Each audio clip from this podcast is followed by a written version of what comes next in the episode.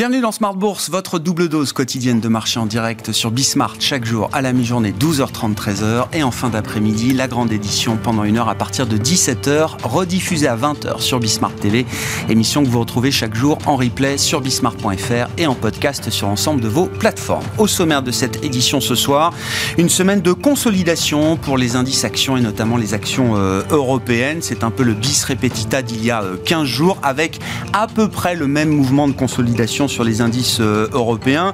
Une baisse qui reste limitée sur l'ensemble de la semaine, entre 1,5% et 2% pour les indices euh, européens. Le CAC 40 est allé chercher à peu près les mêmes points qu'il y a 15 jours, juste sous les 7200 points, avant de se stabiliser en fin de séance autour de ce niveau des 7200 points. La petite nouveauté quand même dans cette phase de consolidation, c'est le regain de stress en provenance du secteur bancaire et du secteur bancaire américain notamment. Et quand on parle de stress bancaire sur les marchés, évidemment, le rythme cardiaque s'accélère, la tension remonte d'un cran, les mauvais souvenirs reviennent également à, la surface.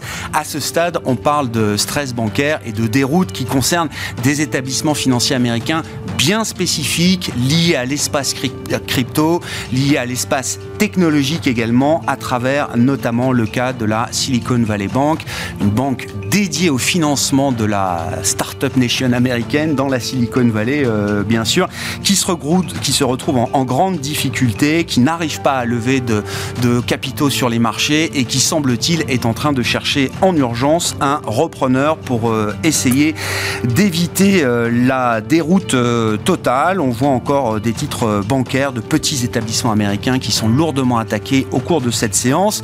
Tout cela rejaillit évidemment sur l'ensemble du secteur bancaire avec un peu de pression sur les titres de groupes plus traditionnels. On voit en Europe des baisses de 4, 5% pour euh, les grands groupes bancaires cotés, à commencer par euh, les banques euh, françaises. Que dire de la réapparition de ce risque bancaire? Est-ce que le risque systémique peut être l'invité de cette année 2023 sur fond de resserrement monétaire historique, bien sûr, mené par les banques centrales? Fed en tête, ce sera la question à la une de Planète Marché dans un instant. Sur le front de la statistique économique, les investisseurs attendaient avec impatience le rapport mensuel sur le marché du travail américain pour mois de février, une des dernières statistiques clés avant l'inflation américaine la semaine prochaine, dans la perspective de la prochaine réunion de la Fed le 22 mars prochain. Un rapport euh, du travail aux États-Unis qui montre qu'il est toujours assez euh, compliqué de lire la situation et de prévoir la situation de l'économie américaine en termes de création d'emplois. Il n'y a pas photo, hein, le rythme reste spectaculaire. On est à plus de 300 000 créations d'emplois encore au mois de février, après un chiffre extraordinaire du mois de janvier qui n'a été qu'à peine révisé et qui reste confirmé au-delà des 500 000 créations. On notera par ailleurs que la participation au marché du travail remonte légèrement, les heures travaillées ont un peu baissé sur le mois de février. Au final, le taux de chômage passe de 3,4 à 3,6%. Vous aurez les, détails dans un instant avec euh, Alix Nguyen. Voilà pour les sujets du jour. Discussion à suivre avec nos invités de Planète Marché. Et dans le dernier quart d'heure, comme une fois par mois, nous retrouvons les équipes de Yomoni pour euh, leur observatoire ETF et les dernières tendances au sein de l'industrie ETF concernant le mois de février. Ce sera notre rendez-vous à 17h45 avec Alexina, expert Yomoni.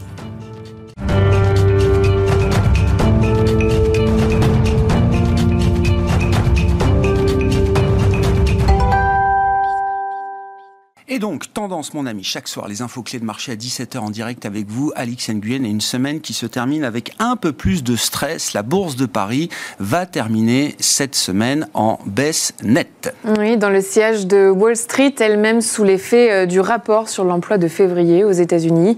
Euh, dans le secteur non agricole, l'économie américaine a créé 311 000 postes après 504 euh, 000 en janvier.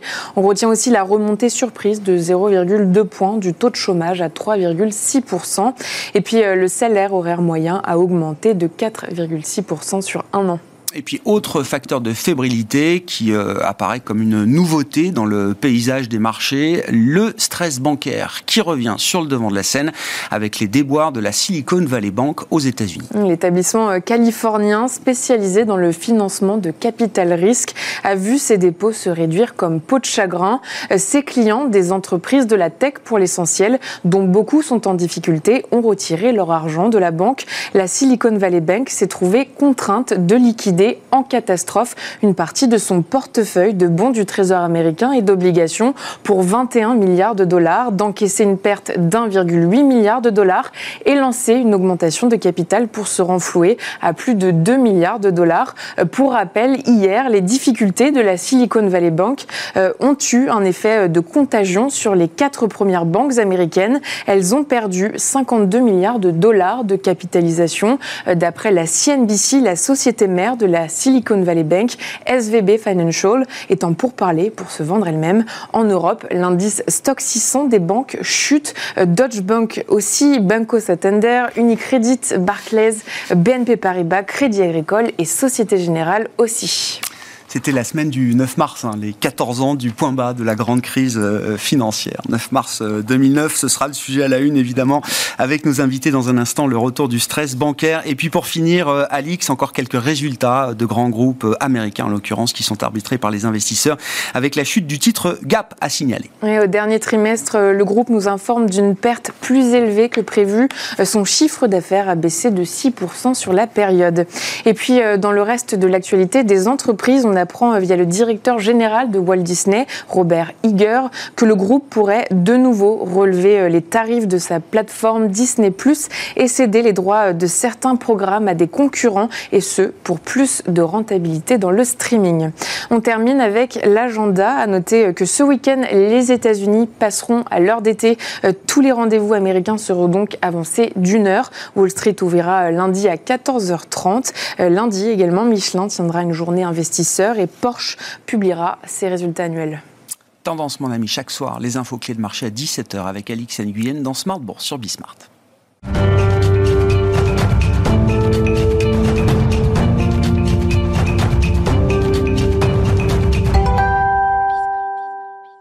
Trois invités avec nous chaque soir pour décrypter les mouvements de la planète marché. Xavier Patrolin est avec nous, le président d'Albatros Capital. Bonsoir Xavier. Bonsoir Grégoire. Merci d'être là. Merci à Yves Maillot d'être avec nous également. Bonsoir Yves. Bonsoir Grégoire. Vous êtes le président de YAM Capital et Raphaël Thuin nous accompagne également. Bonsoir Raphaël. Bonsoir. Ravi de vous retrouver. Vous êtes responsable des stratégies de marché de capitaux chez Tikeo Capital. Le retour du stress bancaire donc, et comme je le disais, euh, le rythme cardiaque remonte, la tension remonte d'un cran euh, également avec euh, des mauvais souvenirs que beaucoup d'investisseurs ont encore euh, en tête.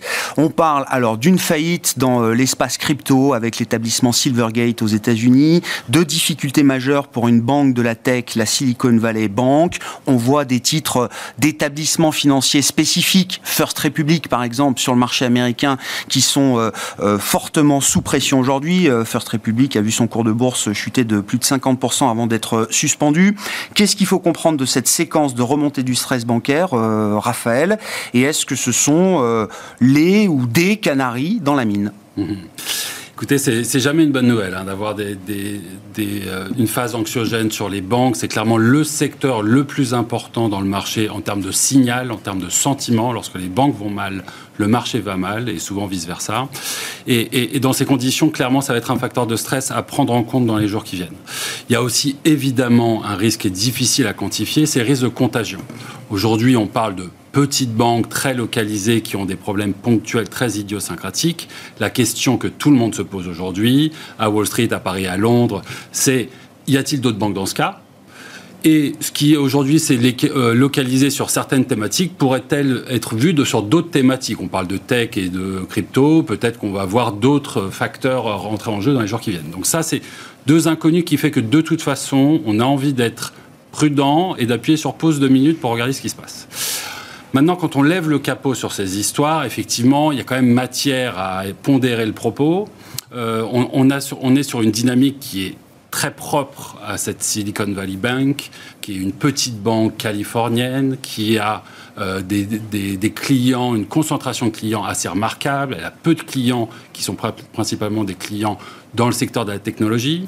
Donc une diversification des dépôts qui est très faible, euh, d'une part. D'autre part, des dépôts qui étaient assez peu utilisés. Elle ne prêtait pas ces dépôts euh, activement. Et donc, au lieu de prêter ces dépôts comme la plupart des grandes banques font, ce qu'elle faisait, c'est qu'elle les avait investis dans des obligations souveraines à 10 ans. Et elle l'a fait à un moment assez dramatique, c'est-à-dire fin 2020, début, début 2021, un moment où les rendements étaient très faibles. Aujourd'hui, euh, on avance de quelques mois. Les taux ont, repressé à la hausse très significativement. La banque est assise sur des pertes assez magistrales sur ce book d'obligations souveraines 10 ans euh, et, aujourd'hui doit, face à la fuite de ses dépôts, trouver des moyens de se recapitaliser. Donc là, on a une, vue qui est très idiosyncratique, qui on aura du mal à répliquer même en essayant vraiment très fort sur les grandes banques américaines, sur les grandes banques européennes. Euh, mais on va rester très prudent parce qu'effectivement, c'est un facteur, un marqueur de sentiment, et il y a toujours ce risque de contagion qu'il va falloir euh, jauger. J'allais dire, c'est la première fois depuis que la Réserve fédérale américaine s'est engagée dans le resserrement monétaire peut-être le plus intense de son histoire qu'on voit apparaître ce genre de stress sur le marché américain. Vous avez raison de faire le lien avec la Banque fédérale, parce que euh, c'est effectivement la première fois depuis longtemps. Et on a eu l'épisode britannique en octobre dernier, et tout le monde se demandait si ce genre de, stress euh, potentiellement systémique pouvait se retrouver dans le marché américain, et par où est-ce que ce stress pourrait arriver Absolument. Et on a peut-être les premières matérialisations concrètes de l'impact de cette remontée des taux dramatique, draconienne, d'une rapidité foudroyante sur l'économie. Quels sont les secteurs, les segments euh, à risque? La crypto, évidemment, Silvergate, la VC Tech euh, non profitable, euh, Silicon Valley Bank. Il y en aura sûrement d'autres, d'où ce risque de contagion. Attention, et là on a des premiers exemples concrets que oui, effectivement, quand on remonte les taux très très vite, on risque de casser quelque chose. Et, là, on peut rentrer sur des engrenages qu'on n'a pas envie vraiment euh, de voir s'exécuter devant nous. Il y a une deuxième dimension, et j'aime beaucoup les références que vous faites. Vous faites référence cette fois-ci euh, à l'histoire des fonds de pension euh, de Grande-Bretagne à l'automne dernier. Là, il y a une deuxième thématique aussi qui est commune, même si les histoires sont très différentes. C'est une thématique de duration. Il y a aujourd'hui dans le secteur financier certains établissements, certains segments, certains acteurs qui ont des déconnexions entre la duration, la longueur hmm. de leur actif d'une part et la longueur de leur passif. C'était vrai sur les fonds de pension euh, de Grande-Bretagne, souvenez-vous. Ils avaient finalement euh, utilisé des swaps, des produits dérivés pour régler ce problème de, différentiel de duration. Et c'est vrai aussi dans le cas de SVB, de Silicon Valley Bank. On est sur une thématique de dépôt à vue. Un jour. Et des portefeuilles avec des durations très longues en face. Voilà. Et ça, c'est un risque qu'il va falloir apprendre à modeler, juger, jauger. Peut-être que si contagion il devait y avoir, et, et c'est pas notre propos aujourd'hui, en tout cas, c'est pas un risque qui nous semble très dramatique pour l'instant, mais peut-être qu'il faudra regarder par là. Hmm. Xavier, c'était. Euh, depuis trois ans, on a connu toutes les crises euh, possibles et même inimaginables, sauf la crise financière. on a connu d'autres épisodes de, crise financière. Comment est-ce que vous réfléchissez avec euh, le retour alors d'un stress, effectivement, comme l'a très bien expliqué Raphaël, circonscrit euh, pour l'instant, mais encore une fois, on a tous les mêmes réflexes quand on voit un secteur bancaire euh, attaqué, quand bien même euh, l'attaque est très euh, localisée sur quelques segments spécifiques de ce marché bancaire. Là, comme ça, en première approche, pour moi, c'est une tempête dans un verre d'eau. et donc, il ne faut pas parler de crise financière à, cette heure, c'est totalement disproportionné. Je vois pas comment. C'est moi tu utilises le terme. Hein, en disant, on a évité la crise financière alors qu'on a eu crise pandémique, géopolitique, etc. Oui, oui, mais ça, c'est la conséquence des préconisations de quantitative easing qui ont été mises en œuvre depuis une décennie. Au fond, depuis la crise des Lehman Brothers, c'est la vraie crise financière que l'on a connue, on a mis en place des dispositifs monétaires et budgétaires, mais principalement monétaires, qui ont conduit à des taux incroyablement euh, faibles, voire nuls, voire négatifs en termes nominaux. Donc ça a introduit, euh, ce que tu as dit tout à l'heure, c'est-à-dire ces, ces mismatching entre les actifs et les passifs. Mais pour l'instant, les taux réels, quand je prends le taux nominal et que je lui soustrais l'inflation du moment, je ne même pas, je prends même pas l'inflation anticipée parce que l'inflation anticipée, si on prend son continuum sur les derniers mois, il est très, on est toujours en taux réel négatif. Comment veux-tu mmh. qu'il y ait une crise financière avec des taux réels négatifs? La crise financière qui adviendra, c'est quand les taux réels vont repasser au-dessus de la croissance potentielle ou des cash flows potentiels. Par contre, qu'il y ait des errements qui ait eu euh, euh, du côté des crypto-monnaies. Les crypto-monnaies, au fond, c'est des tulipes numériques, même s'il y a un potentiel derrière, la, derrière le, Alors, pour l'espace crypto, c'est donc la faillite de euh, Silvergate. Voilà. voilà. Qui, là, était vraiment un établissement attaché à cet espace crypto. On comprend bien qu'il y a un combat qui se mène depuis euh, au moins une décennie entre le monde de la crypto-monnaie et le monde de la finance. Hein, il y a un enjeu de disruptif.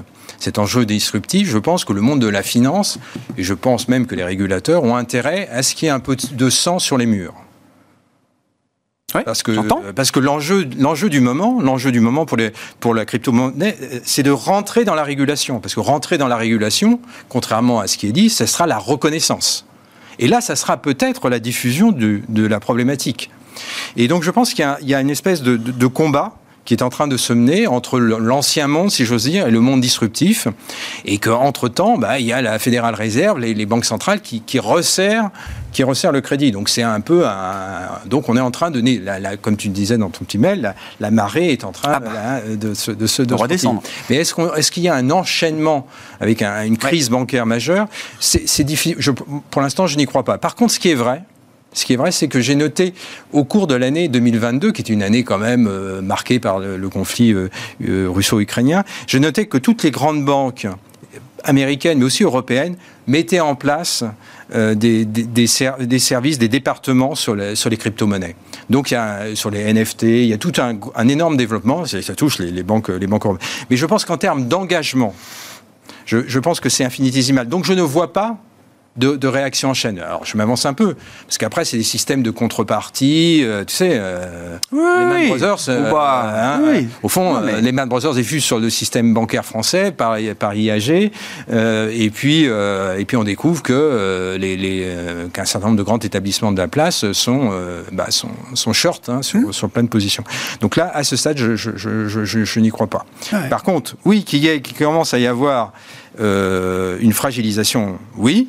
Mais encore une fois, la crise financière adviendra quand les taux réels, c'est-à-dire le taux nominal moins le taux d'inflation va. Il y a plein de manières de les mesurer les taux réels. Selon certaines mesures, on a quand même des taux euh, réel euh, positif aux États-Unis ou beaucoup moins négatif quand même. Écoute, euh, ah, non, non, euh, ça, je, oui, oui, ça, bien sûr. mais, ah, oui. mais, mais sinon, Jérôme Powell ne, ne, ne, serait pas comme une girouette à changer tout bout de champ entre inflation momentanée, je réaccélère, transit. Mm. Non, non, les, taux réels pour l'homme de la rue, sauf sur l'immobilier. L'immobilier, c'est ah, oui. l'immobilier, c'est différent. Oui les, les, index, les index d'inflation sur l'immobilier ne sont pas les mêmes que ceux de l'IPCH. Ça n'a rien à voir. Mais euh, non, les, les, réels restent incroyablement, incroyablement négatifs, faibles. Et c'est d'ailleurs pour ça que, euh, c'est un autre sujet, que l'inflation dérape. Mais on va en revenir pour ton sujet. Pour moi, il ne peut pas y avoir de, de crise bancaire, enfin de, de, crise systémique. Qu'il y ait des établissements de petites qui, se, qui connaissent des difficultés, oui.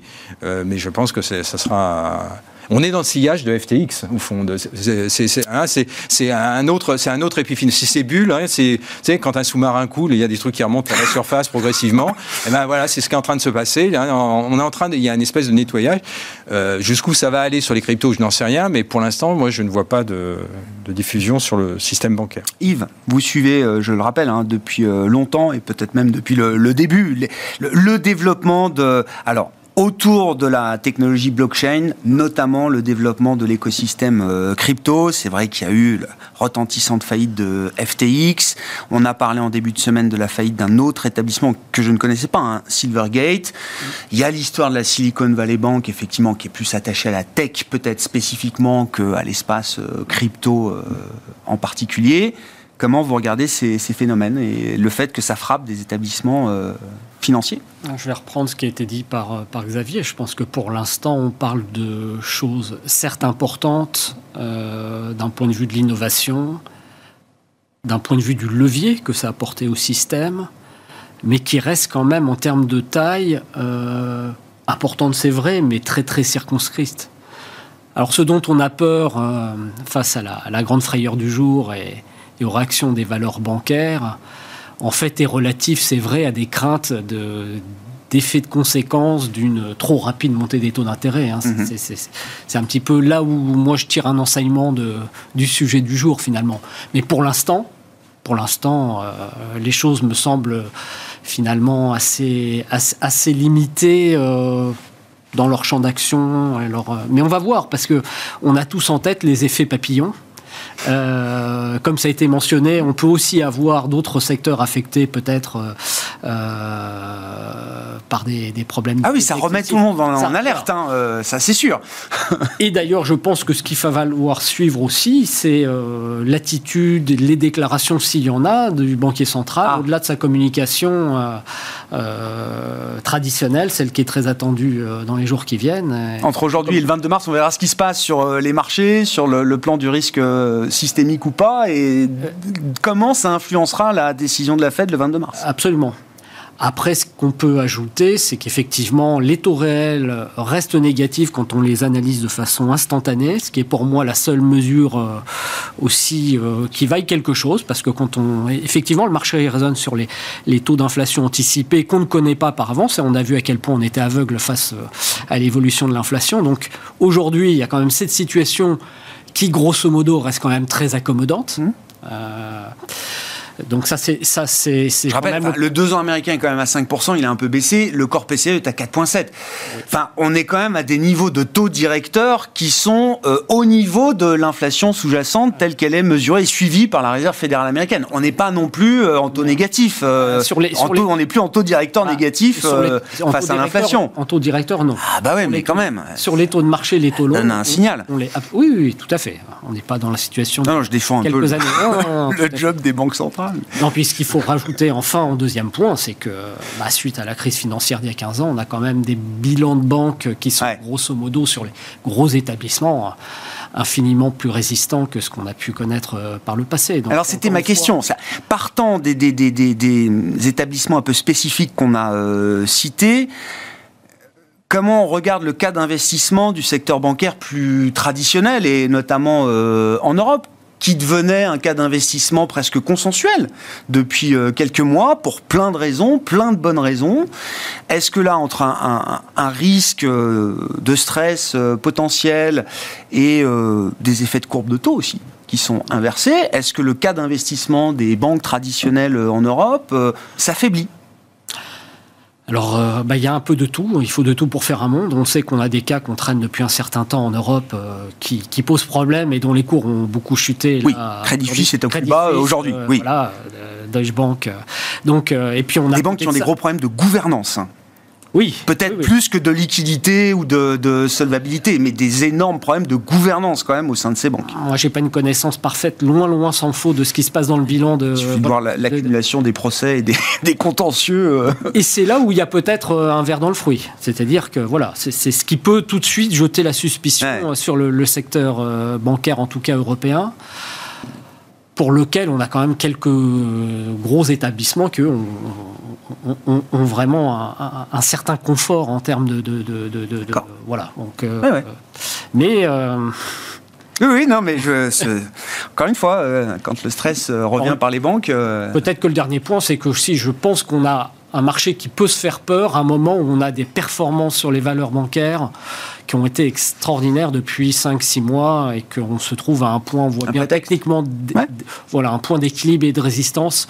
Tout ça peut aussi servir de, prétexte à une longue consolidation un, du un Bon plus 20, un bon plus 20 peut-être. Euh, Sur un secteur qui était assez unanimement euh, recommandé par, et, investi par les, les, stratégistes. Xavier? L'observation sur le niveau des fonds propres du système bancaire européen est essentielle, puisque au fond, le, le niveau des fonds propres du système bancaire a été multiplié par 3 depuis Lehman Brothers. Donc il y a des coussins de fonds propres pour absorber des chocs autrement plus spectaculaires que ce qui est en train de se passer sur les crypto-monnaies euh, de, l'autre côté des, hmm. de l'Atlantique, hein, hmm. normalement.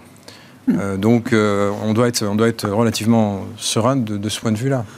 Raphaël, comment vous regardez là, le cas d'investissement euh, bancaire à l'aune de ce qu'on vient de dire et des, petits risques effectivement euh, euh, qui, se, qui, qui, remontent à la, surface? Et puis cette histoire de, duration des, portefeuilles, vous disiez c'est très spécifique au modèle de Silicon Valley Bank. Donc on retrouve pas parce que visiblement ils ont liquidé un portefeuille de 21 milliards d'obligations avec des décotes importantes, tant et si bien qu'ils perdent quasiment 2 milliards à l'arrivée, avec des fire sales qui ont été compliqués à, à gérer pas quelque chose qu'on retrouve dans le modèle économique d'autres grandes banques plus, euh, plus mondiales, plus généralistes peut-être.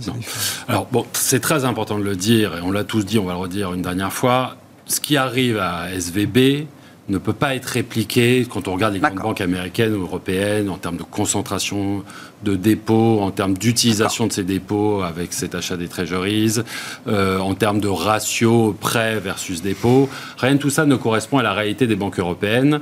Euh, Dieu merci. Les banques européennes, elles sont très bien capitalisées. On est sur des ratios de fonds propres à 14-15% en moyenne. Le régulateur n'en exige que 11 à 12%, donc on est surcapitalisé. Et pour comparaison, euh, au moment de Lehman, on était plus proche de 5-6%. Donc on est sur un secteur qui n'a plus rien à voir avec ce qu'il était. Il s'assoit sur des quantités de provisions qui datent du Covid euh, commensurables. On parle de 25 milliards d'euros de provisions qui datent du Covid, mm. qui n'ont pas été reprises eh par les banques européennes, eh à la différence des banques américaines, et qui pourraient permettre de voir venir dans, le cadre d'une récession. Euh, et effectivement, même en termes d'opérationnel, 2022 a été une très belle année pour les banques en termes de résultats. Elles ont beaucoup de vent arrière en ce moment qui pousse euh, derrière elles. Donc, donc la, photo globale pour les banques est quand même encourageante. Euh, ceci dit, mettons un petit bémol. Effectivement, on va maintenant avoir une petite musique qui aura changé de tonalité à la suite de ces histoires. On va voir si elle porte dans le temps ou pas. Mais c'est vrai que tout d'un coup, on est tous là à faire un petit mouvement en arrière. Donc ça, ça, va être une première chose. Il y a aussi une dynamique un peu technique aussi euh, qui va commencer à se poser de plus en plus sur la profitabilité des banques. C'est cette dimension rémunération des dépôts. Eh, eh oui. Ce qu'on appelle le bêta des dépôts, cette idée que jusqu'à présent, lorsque les taux baissaient, les banques se faisaient une joie de répercuter la baisse des taux à 100% sur les dépôts quand les taux ont eu remonté, ils se sont gardés une partie de cette euh, hausse des taux. Donc le, cette, partie-là, elle est en train de s'amenuiser. Aujourd'hui, pour rester compétitive, les rémunérations des, dépôts eh doivent augmenter, ce qui a coûté très cher à SVB. C'est comme ça qu'elle a eu des outflows, SVB, c'est qu'elle n'arrivait pas à suivre le mouvement de rémunération des dépôts. Exactement. Eh Et donc ça, ça va manger les marges. Hmm. Donc c'est très vrai aux États-Unis. En Europe, on n'y est pas encore. Il reste du temps. Mais c'est vrai que cette dynamique très positive qui a porté euh, les banques jusqu'à présent risque de peut-être s'essouffler un petit peu. Donc sur les actions bancaires, peut-être qu'on peut se poser la question euh, d'un essoufflement. Nous, ce qu'on regarde avec plus d'appétit, c'est sur la partie crédit subordonné bancaire qui elles sont beaucoup moins sensibles à ces dynamiques de cycle, à ces dynamiques de profitabilité, en tout cas d'opérationnel, davantage sensibles finalement à des dynamiques bilancielles. Et là, pour le coup, on revient à ce qu'on disait, les bilans des banques sont euh, en acier trempé euh, et ces subordonnées financières aujourd'hui rémunèrent très très bien. Elles ont sous-performé, elles sont sur des valorisations parmi les plus décotées de leur histoire. Donc si je devais faire un, un, cas pour les banques, ça serait plutôt sur le côté crédit. Sur le côté hybride bancaire. Euh, je reviens quelques instants avec vous, Yves, sur le, la partie crypto space spécifique. Donc on, FTX, on a tous encore euh, en tête le, la faillite de FTX. Là, c'était Silvergate. Euh, c'est un mouvement de, de, purge que vous regardez euh, comment euh, justement? C'est sain. C'est le signe d'une bataille entre un secteur traditionnel et un secteur qui veut la disruption, qui est en train de comment dire s'intensifier. Je sais pas, je sais pas m'inscrire par rapport à ce que Xavier vient, vient d'expliquer. Euh, moi, j'ai assez l'impression qu'on vit euh, peut-être les derniers épisodes de ce qui s'est passé l'an passé. Et d'ailleurs, hier, on avait un, nouvel et peut-être dernier épisode de, comment dirais-je, d'appurement des positions de FTX. Donc, qui a aussi entraîné euh, donc des prises de position et des, des clôtures de position sur un certain nombre de, cryptos. C'est le cas pour Silvergate, qui représente quelques centaines de millions de dollars. Donc vous voyez, on est, on est sur des montants qui sont certes importants, mais qui sont à l'échelle de, ce dont on vient de parler euh, totalement minuscules. Et en fait, c'est pas c'est pas vraiment un sujet. Après, sur tout l'aspect, c'est un vaste sujet de disruption apportée par la technologie blockchain. Oui, c'est un vrai sujet. Oui, aux États-Unis, on a quelque chose d'assez schizophrénique entre un régulateur qui n'a pas encore déterminé ce qu'était un actif numérique et une industrie euh, dans les cryptos et des banques traditionnelles dont certaines sont très investies sur des opérations tant d'investissement que de custody d'actifs numériques. On voit qu'on a un écosystème qui s'élargit, qui s'est déjà élargi depuis 2-3 ans. Euh, euh, à travers finalement une intersection entre finance, activité de certaines banques, départements qui ont été créés et l'activité sur actifs numériques. Et en réalité, on a, là, on parle, quand on parle de FTX, de Silvergate, etc., on parle finalement de finance. Et, et, pas de blockchain. Tout, tout, le sujet, il est euh, entre une industrie qui devient une industrie petite, euh, comment dirais-je, accessoire de la finance traditionnelle et de la finance de marché, et prennent une vraie activité de crypto numérique qui par définition euh, sera très difficilement euh, sous le, comment dirais-je l'emprise du régulateur parce qu'elle est décentralisée, elle est peer-to-peer, ce que permet la technologie blockchain. Hmm. Donc là, on parle de choses finalement qui sont juste une. une là, c'est des acteurs centralisés d'une certaine manière qui se retrouvent en, difficulté. Hein. Absolument. juste pour les auditeurs, il faut savoir que quand on parle crypto, on parle d'acteurs centralisés, donc finalement hmm. des plateformes, des plateformes boursières traditionnelles, alors qu'il existe des plateformes décentralisées qui permettent euh, j'allais dire, un écosystème de développer au-delà des activités euh, financières traditionnelles. Donc finalement, euh, tout ça euh, ressemble à ce qu'on connaît dans la finance. La seule différence, c'est qu'on parle de choses qui sont, en termes de dimensionnement, beaucoup plus accessoires. Mm. Simplement, elles nous font tous un petit peu frémir ou rêver du fait de la vitesse de développement de ces activités, de la hausse et des baisses de cours. Voilà. Donc, je, je... mais ce qu'on a connu hier, effectivement, c'est je pense finalement un nouvel, peut-être dernier épisode, peut-être ah d'ailleurs, de, de, ce qu'on a connu, de, ce qu'on a connu il y a cinq mois et, hmm. près d'un an maintenant euh, dans cette phase de bear market une fois qu'on a dit euh, ça, euh, Xavier, qu'on pèse le pour et le contre du, risque bancaire ou financier euh, aux États-Unis dans certains segments euh, spécifiques, qu'on ajoute le dernier euh, rapport sur le marché du travail américain, 340, 311 000 créations d'emplois après plus de 500 000 au mois de janvier, des chiffres extraordinaires. Hein. Taux de chômage qui remonte légèrement, le taux de participation remonte, les heures travaillées baissent un petit peu, le taux de chômage voilà, passe à 3,6%. Entre le stress bancaire et ce qu'on observe sur le marché du travail, Comment est-ce qu'on arbitre euh, la prochaine hausse de taux de la Fed? Ben, euh, Non, je crois qu'on est, on est confronté à des, à des évolutions euh, singulières des économies occidentales et particulièrement de l'économie américaine qui nous font avoir une difficulté à comprendre le cycle monétaire. Et au fond, peut-être qu'on est dans un contexte où les politiques monétaires ont très peu d'impact sur l'activité économique parce qu'on est probablement où on est en train de rentrer dans une économie de pénurie. Au fond, on a connu 20, une double décennie, surtout la dernière, qui était une situation pré-déflationniste liée à la mondialisation avec des surcapacités partout, une fluidité, euh, voilà. Et on rentre dans un dans un dans un dans un nouveau cycle ou dans un nouveau paradigme. Je ne sais pas si c'est le paradigme, là, ce sera peut-être plutôt un enfer, où on va avoir un certain nombre de paramètres qui vont se raréfier le, le capital, capital financier va se raréfier par vieillissement, parce que les politiques monétaires vont être beaucoup plus restrictives. Le capital humain, vieillissement démographique. Euh, et puis euh, l'énergie, on ne peut pas échapper à, ce sang qui alimente l'économie mondiale, qui va probablement être beaucoup plus, euh, plus cher, plus, plus, plus excessif. Et ces trois facteurs mis ensemble bah, conduisent à, des choses tout à fait étonnantes.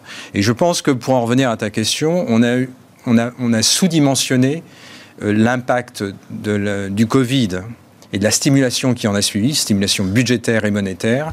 Et on a, on a l'a sous-estimé. Sous-estimé. Oui, oui, parce que sous-dimensionné, non, on l'a, non, au contraire, on l'a surdimensionné, bien dimensionné, oui. On a, sous-estimé son impact, l'inertie que, l'inertie que ça avait. Et on est toujours à un décalage spectaculaire entre l'offre et la demande. On a cru que ça s'était régulé parce que c'était des problèmes de chaîne de valeur. Non, pas du tout. C'est pas du tout régulé. Euh, certains, certains éléments se sont régulés, mais pas, encore à la normalisation. Donc on a et le marché du travail est une parfaite illustration. Mm. Le marché du travail est un marché qui a complètement qui est retourné à une situation qui prévalait quasiment à la sortie de la Seconde Guerre mondiale. Mm. C'est-à-dire que euh, euh, j'ai ce, paramètre qui est important sur les 30 dernières années, euh, une offre une offre d'emploi rencontrait en moyenne deux chômeurs. Aujourd'hui, la situation est inversée. Un chômeur rencontre en moyenne, actuellement, depuis euh, quelques trimestres, rencontre deux offres d'emploi. Et donc, la Fédérale Réserve peut faire ce qu'elle veut, ou alors il faut qu'elle détruise, c'est-à-dire que son impact monétaire soit tel qu'elle détruise des quantités, euh, enfin des millions d'emplois pour arriver à rééquilibrer. Et ce qui est incroyable, c'est sur un marché du, du travail américain. Alors, j'ai pas le chiffre total, mhm. mais peut-être 100, 120 millions. 114. 100, voilà, j'allais dire 100, 120 millions. L'équilibre se joue à 3, 4, 5, 6 millions. C'est essentiel. Ah, mais non, mais bien sûr, c'est le marginal, mais c'est comme sur les marchés pétroliers, ça, se joue à bah, quelques sûr, millions. Puisque euh, dans les cycles précédents, l'écart était de entre, euh, je parle pas de, du, en avril, l'avril, en avril 2020, où là, il y a eu un gap gigantesque de 20 millions, hein, qui était dans l'autre sens. Mais le, déséquilibre. Hein, la situation excédentaire était de, en moyenne d'une, entre 5, 6, 7, 8 millions d'emplois. De, de, de, de, salariés, qui enfin de, chômeurs qui recherchaient du travail. Là, c'est complètement inversé. Hmm. Et donc, euh, là, c'est ça qu'il faut étudier de près. Et donc, la Fed, Jérôme Powell, à mon avis, ne peut pas faire grand-chose, euh, peu de choses par rapport à, cette, à ce problème structurel. Raphaël, bon, je le dis, hein, chez Tikeo, vous affichez depuis longtemps la conviction que oui, on change de régime. peut-être l'inflation à deux chiffres pour toute la vie, euh, peut-être pas, mais que il y aura, il y aura, non mais voilà, qu'on reviendra pas en tout cas à l'état euh, antérieur. Néanmoins, est-ce que 12 mois après la première hausse de taux de la Fed, avec encore une fois la phase de front-loading, l'intensité et la rapidité du choc qui a été infligé, est-ce que c'est normal qu'on retrouve un Jérôme Powell qui semblait encore euh, inconfortable avec la situation, peut-être même un peu impatient, au point de remettre en cause le consensus unanime de la précédente réunion qui était de dire on fait 25 avenant de 50 et de se dire ben, peut-être qu'il faut revenir à 50. Il est dans une position très inconfortable, on le plaint, ce pauvre Jérôme. Euh, alors peut-être qu'il s'est mis tout seul dans son trou. Oui, hein. oui on va pas faire le procès des banques centrales comme ça, mais... C'est vrai que quand on regarde un petit peu les choix aujourd'hui, soit il reste sur 25 points de base, comme ça avait été télégraphié de nombreuses fois, vous l'avez très bien dit, lors de la réunion précédente. Et là, il y a un problème de crédibilité vis-à-vis du combat contre l'inflation. Ou alors, il passe à 50 points de base parce qu'il est censé être dépendant des données, et les données aujourd'hui, elles sont plutôt chaudes. Auquel cas, il a un problème de crédibilité vis-à-vis de son discours précédent et des anticipations qu'il fournit au marché. Donc, quoi qu'il arrive, il va avoir un problème de crédibilité. Donc là, on est sur une situation très inconfortable et je, et je pense même que ça dépasse le, cadre de la crédibilité. Il y a certes un problème de crédibilité. Vous parliez de 12 mois de, de hausse de taux. Il y a ces fameux effets de retard de la politique monétaire qu'on n'arrive pas à mesurer. Cette politique monétaire, elle ne va se faire sentir que 6, 12 mois après les premières hausses de taux. Donc, on n'a pas encore complètement compris quel était l'impact de ces hausses de taux sur l'économie. Très difficile de jauger. Et puis, un problème d'efficacité que Xavier mentionnait très bien, c'est-à-dire qu'on matraque à travers des hausses de taux la demande, là où une grosse partie du problème vient de l'offre. Et on l'a dit vis-à-vis des matières premières, vis-à-vis du marché de l'emploi, qui n'arrive pas à trouver ce point d'équilibre. Donc, donc on voit que manifestement la Fed et les banques centrales en général sont face à un Rubik's Cube qui n'a pas vouloir euh, de, de se, de se mettre en place. Et euh, je suis curieux, on est curieux globalement de voir la réaction des marchés sur les événements à venir, le CPI, les annonces de hausse de taux. La situation est très inconfortable. Ça se voit d'ailleurs sur le, le pricing des marchés aujourd'hui. Vous avez un marché obligataire souverain qui est en train d'envoyer des signaux forts. Le 2 ans s'envolait jusqu'à il y a 24 heures, euh, avec près de 100 points de base depuis la dernière réunion de la Fed aux États-Unis. Euh, donc là, clairement, le marché appelle des hausses de taux supplémentaires et force la main de notre ami. En parallèle, le 10 ans ne faisait et ne fait pas grand-chose, ce qui montre l'inquiétude vis-à-vis de la récession. Donc là, on n'est plus du tout dans le no lending. Et en parallèle à cela, vous regardez le marché action qui reste pas très loin des plus hauts historiques pour le CAC, sur des valos plutôt élevés. Vous regardez les, primes de risque crédit qui se sont énormément resserrées. Donc là encore, il y a une grande perplexité. Euh, ça, va être intéressant suivre dans les semaines qui viennent. Oui, parce que le marché action, lui, voit les marges des entreprises. Et il voit que l'inflation, euh, c'est très bon pour reconstituer les marges et même accroître le niveau de marge au-delà des niveaux euh, normatifs qu'on connaissait euh, dans certaines industries ou dans certains secteurs avant la crise pandémique. Moi, j'ai été frappé cette semaine par les propos du patron de, Lufthansa. Je lui jette pas la pierre, c'est l'exemple que je cite parce que, pas de bol, ça tombe sur lui, mais on lui demande, les analystes financiers lui demandent l'explosion de la demande. La demande revient proche de ses niveaux pré-Covid. Vous allez pouvoir remonter vos capacités monsieur le patron de Lufthansa, remonter mes capacités, mais vous n'y pensez pas. La hausse des tarifs, c'est trop fun. Voilà ce qu'il déclare. Alors évidemment, c'est sans doute du mauvais humour euh, déplacé, mais ça montre bien quand même comment la logique de marge est en train de prendre le pas dans la dynamique euh, d'inflation. Non Absolument. Ce qui fait que les actions sont globalement, en tout cas les grandes actions Alors, côté. Du coup, est-ce que les actions sont chères ou pas Alors, euh, enfin, en Europe, euh, non. Historiquement, on est, on est malgré la hausse, on n'est pas cher. Mais ce que je voulais souligner, c'est le fait que l'action est un bon, un bon véhicule euh, anti-inflation finalement. Enfin, en tout cas, pour une bonne partie des actions cotées. En particulier des grandes entreprises, en particulier de celles qui peuvent imposer leur prix. Alors, est-ce qu'elles peuvent le faire de façon ah. si forte, de façon durable? Probablement pas, parce qu'on va se heurter à ce qui était souligné. C'est ce que commence oui, il dit ça va durer des années comme ça, hein, le patron de Lufthansa. Il est prêt à dire ça va durer des années. Hein. Et je reviens sur ce que vous disiez, parce que euh, c'est tout à fait révélateur, et c'est pour ça qu'on dit que l'inflation mettra du temps. C'est qu'aujourd'hui, on a des consommateurs qui ont beaucoup d'épargne, qui datent du Covid. Le consommateur américain se remet même à prendre de la dette. On a un marché de l'emploi très robuste et, des hausses de salaire. Donc pourquoi Monsieur de Lufthansa baisserait ses, prix? Je sais pas parce qu'il a reçu 10 milliards d'aides publiques pour survivre à la crise du Covid et que euh, à partir du moment où il a moyen de, les moyens de monter ses capacités, on pourrait se dire bah tiens c'est peut-être le, le, le, le, juste équilibre que tout le monde cherche et qui éviterait à la Banque centrale européenne de devoir euh, mais ce que vous entendez trop dur, trop fort. Le résultat de, de du premier trimestre, c'est que les entreprises globalement anticipent davantage de hausse de prix parce qu'elles peuvent se le permettre, parce que le consommateur peut On teste l'élasticité. Donc là, on est sur des processus longs. Quand même. Hein. Oui, longs et finalement assez normaux et sains. C'est-à-dire que bah, l'exercice va s'arrêter quand la demande sera plus là parce que les prix sont trop élevés. Oui, c'est homo economicus, hein, mais j'entends bien. là, quelque part. Oui, oui, oui. Euh, donc, euh, finalement, euh, tout ça est normal. Bon, c'est un peu plus généreux dans le cas de, ah de Lufthansa parce que on a eu l'émission et puis effectivement une. Non, mais il y en a d'autres. Hein. C'est l'excuseflation maintenant. C'est le concept, c'est de l'excuseflation. J'ai un pricing power que je soupçonnais pas. Je fais pas de volume, mais je m'en fiche. Je peux monter mes prix de 20, 25% euh, allant bien au-delà de la compensation des, salaires. Je sais pas combien il a augmenté ses salariés chez Lufthansa, mais euh, il augmente plus euh, ses prix que ses salariés à l'arrivée. Non, non, mais c'est un, vrai sujet. Et c'est vrai qu'on se demande comment répartir la, la charge de l'inflation au mieux. Moi, quand je vois ce genre d'exemple, je me dis bon, bah voilà comme à chaque fois, toute la pression, toute la responsabilité de la lutte contre l'inflation va reposer sur la, BCE. Quoi. Oui, non, mais il y a, on parle beaucoup du monétaire, mais il y a aussi le budgétaire. Ah bah oui euh, le, budgétaire va jouer, va jouer son rôle, parce que le budgétaire, lui, va être contraint progressivement. Et notamment en, Europe, il va, il, va, il va progressivement se normaliser. Mm.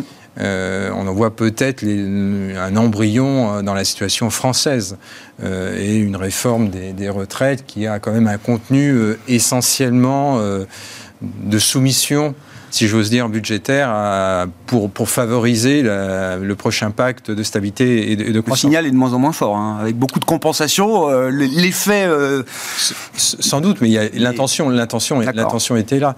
Et donc, euh, je crois que c'est, en Europe, c'est vraiment cette dissonance entre le monétaire et le budgétaire qui, pose problème. Et ça, progressivement, ça va se D'où la difficulté pour la Banque centrale européenne de, savoir, au-delà du fait qu'il y a la dissension entre la zone marque et la zone non marque, mais voilà, c'est ça, le, ça le, sujet. Et donc, probablement qu'on est dans un moment qui est très critique, parce que ça peut basculer. Hein, euh, la, BCE est très clairement, si on prend, on prend le cas européen, la BCE est très clairement en retard.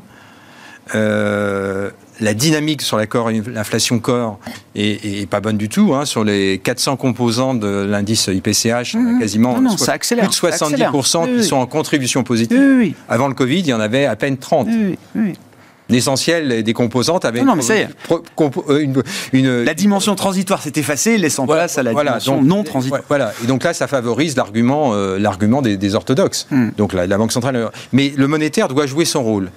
Et donc, euh, le, budgétaire doit jouer son rôle. Et donc, la, stimulation budgétaire doit progressivement... Et c'est ça qui va probablement ah commencer à, pousser et à faire. Euh, et puis l'autre l'autre composante, c'est la, hausse des frais financiers. La hausse des frais financiers va, va jouer sur un certain nombre d'acteurs, les personnes physiques comme les personnes morales, et ça va. Aller. Et donc c'est le, patron de Lufthansa, lui, il se projette pas. Qu'est-ce que c'est qu'une compagnie aérienne? Une compagnie aérienne, en général, elle opère des avions qu'elle n'a pas. Elle, oui, souvent en, leasing, oui. Souvent, eh oui, mais ils doivent en avoir en propre. Mais il y, a, des frais FI derrière. Et donc lui, il voit la dimension des frais FI à venir. Et donc lui, sa stratégie, c'est de ne pas jouer les surcapacités par rapport à des frais FI qui vont aller croissant. Hein. Rapidement, tour de table, euh, logique d'investissement après euh, notamment le, run spectaculaire des, actions euh, européennes. Le CAC marquait encore un record historique en, en début de semaine on reste encore. Le, risque est. D'accord. Le risque principal est encore de. oui, oui. Le levier opérationnel reste encore est en train de décélérer, mais reste favorable. Les révisions actuellement sur les publications en chiffre d'affaires et en rentabilité restent positives. encore le moment de sortir du rallye. Beaucoup trop tôt. Beaucoup trop tôt. D'accord. Beaucoup trop tôt. Yves?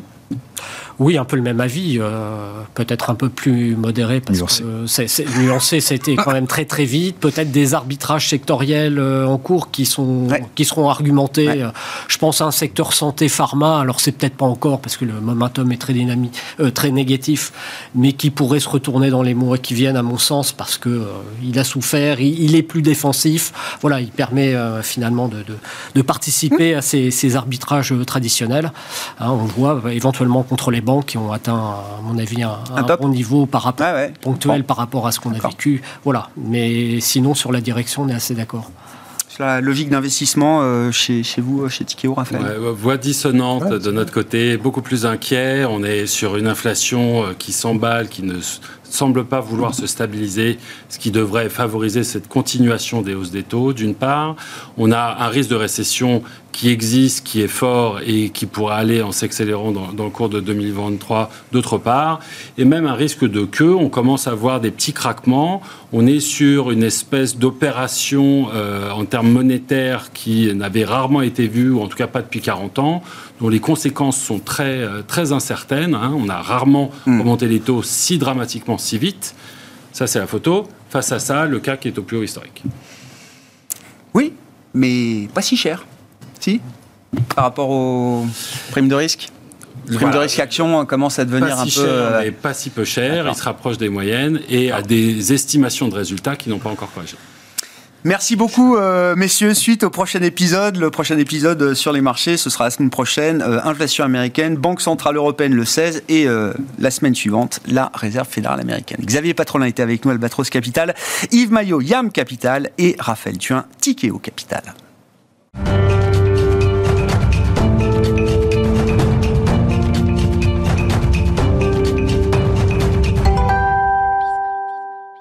Chaque deuxième vendredi du mois dans le quart d'heure thématique de Smart Bourse à 17h45 en direct, nous revenons sur les dernières tendances au sein de l'industrie ETF avec les équipes et les experts de Yomoni qui nous font euh, profiter de leur observatoire ETF qui a été euh, lancé il y a quelques années maintenant et c'est Alexis Nac qui est avec nous par téléphone. Bonsoir et bienvenue Alexis.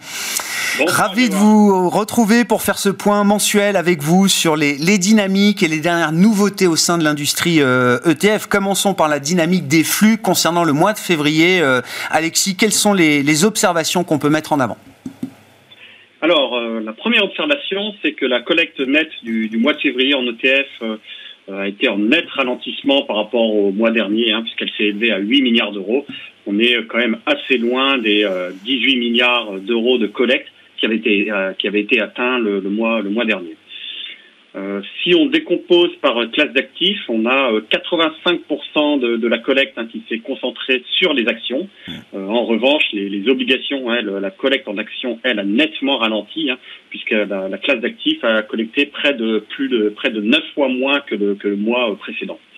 Euh, si on regarde les, matières premières, euh, la, la, collecte est très faible sur les matières premières, hein, 720 millions d'euros hein, de collecte nette sur les matières premières.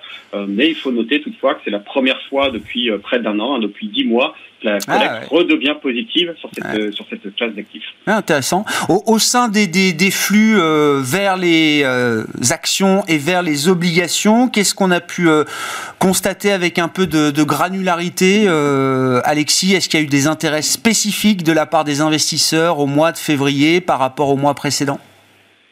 Alors, si on regarde au sein des actions, on a eu à nouveau un, un mouvement de rotation géographique très très marqué hein, de, de, de, sortie des, des, des, pays émergents euh, et des États-Unis vers vers les pardon des sorties des États-Unis vers les pays émergents et les actions euh, européennes. Euh, donc ça c'était à nouveau très très marqué. si on regarde maintenant au sein des, des, obligations, on a eu là un mouvement qui était plutôt inverse au mouvement qu'on avait connu les, les mois précédents. Hein, comme je vous le disais, les mois précédents, on avait vraiment des investisseurs obligataires qui étaient à la recherche de, de duration.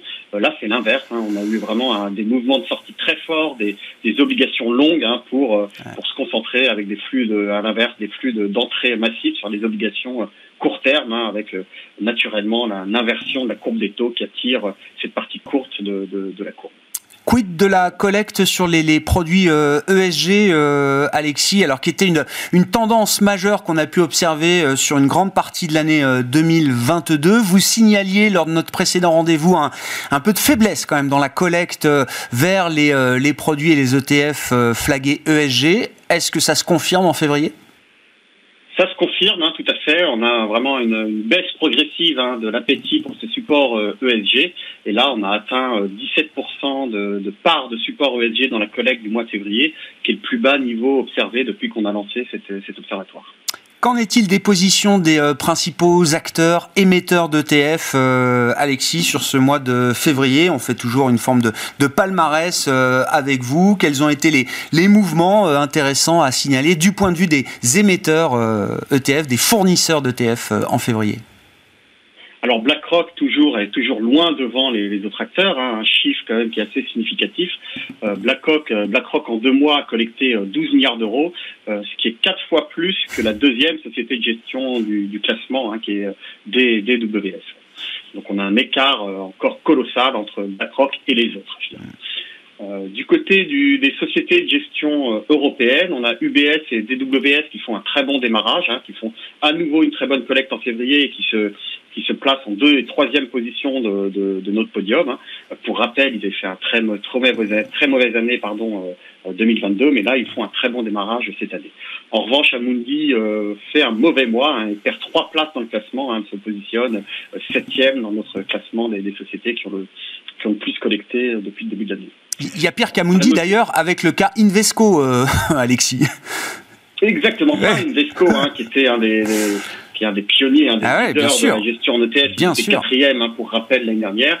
Euh, là, cette année, depuis deux mois, donc depuis le début de l'année, ils sont 20e en queue de peloton, euh, avec deux, euh, deux mois de très fortes décollectes euh, au sein de, de leur gamme d'ETF, notamment sur, sur leurs ETF sur l'or et sur les bons du Trésor américain long terme. Je ne sais pas s'il y a une réponse, mais qu'est-ce qui explique qu'on ait des, décrochages ou, des mouvements aussi spectaculaires euh, en termes de, classement chez certains de ces acteurs? Alors BlackRock étant quand même la partie euh, inamovible, j'allais dire du, palmarès, mais il y a, y a des éléments de, je sais pas, de tarification, de commercialisation qui, qui expliquent qu'un acteur, comme vous le dites, majeur, pionnier dans le domaine, puisse chuter d'autant de places comme ça en quelques mois? Alors je pense qu'il y a aussi un effet de taille hein, qui est très important. Hein. Invesco a, des AUM qui sont tellement importants, des encours qui sont tellement importants euh, que des, sorties, bien sûr, euh, qui peuvent paraître au niveau de la société dans le classement, euh, fait tout de suite perdre beaucoup de place parce que dans les, dans les 20 premiers, il y a beaucoup, beaucoup de petites sociétés de gestion. Hein, si on enlève les, les gros poids lourds euh, qu'on cite à chaque fois. Hum, effectivement, l'effet taille. Euh, L'actualité des, des, produits et des euh, lancements de produits en février, qu'est-ce qui a marqué ces dernières semaines, Alexis?